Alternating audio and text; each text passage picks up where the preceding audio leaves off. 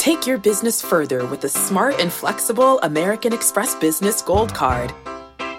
You can earn four times points on your top two eligible spending categories every month, like transit, U.S. restaurants, and gas stations.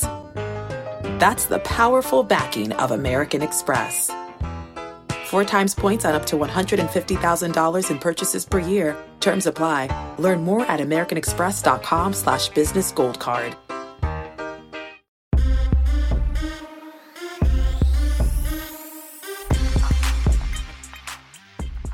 What's good, everybody? Welcome in to the Early Edge in five. More best bets for the night in sports. And do not forget, we have shows all day long, every single day. We need you to do one thing for me hit those notifications, hit the like button, retweet, whatever you need to do to enjoy the early edge, powered as always by Sportsline. Also, if you listen on Apple or Spotify, we love you too. Turn on those notifications. You'll never miss one second of our content. Now, we have no time to waste. Let's bring in the stars of the show. PropStarz is here. And look who else is here in the afternoon. Little Zack Attack for your viewing pleasure. So, we've got to get right into it, ladies and gentlemen. And Alex, you're going last. And Zack, I would love, love for you to start us off, sir. What do we got today? Well, I wasn't on the morning show today, but I'm still sticking with a Thursday night prop as I usually do on Tuesdays. I'm going to go Cole Kmet under 29 and a half receiving yards. I just look at the way the Bears are going to be in a conservative style game. You see the spread at even right now. This is a winnable game at home. I think they're going to use that ground attack. I know Justin Fields has looked a little bit better, but they were playing from behind against the Vikings. I think they're actually going to throw to the receivers here, run the football. And you look at Cole Kmet, he did have the first two games of the year zero yards receiving. I think this is a great play here to take his under 29 and a half yards on a conservative approach from both teams. That's going to benefit the under here.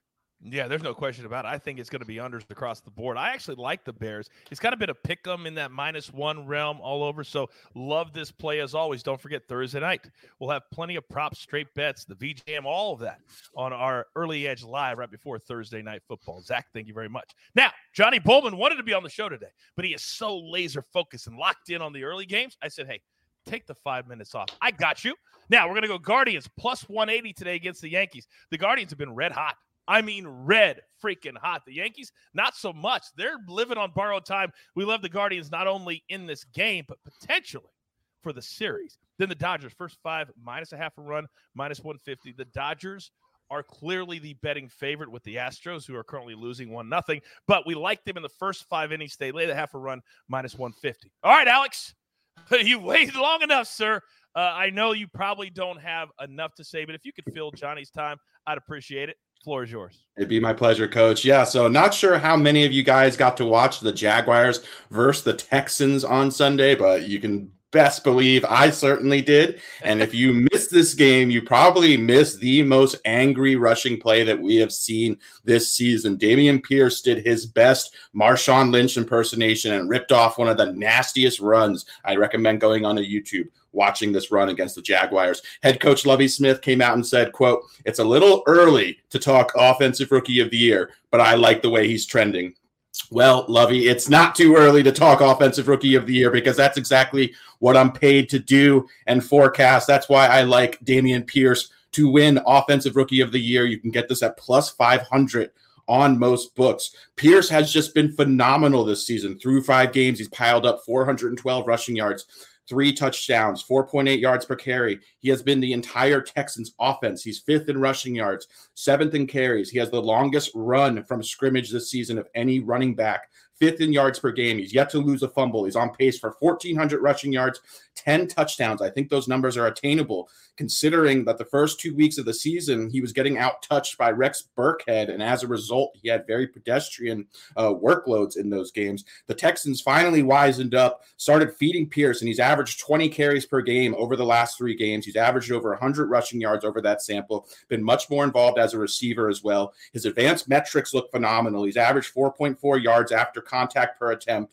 16 broken tackles on 60 attempts. Both figures currently rank top five at the at the running back position. His 17 missed tackles forced on runs against Jacksonville is the most that Pro Football Focus has ever recorded in a single game. That is phenomenal, phenomenal stuff. 75.1 offensive grade on PFF ranks fourth among all NFL running backs with at least 75 carries.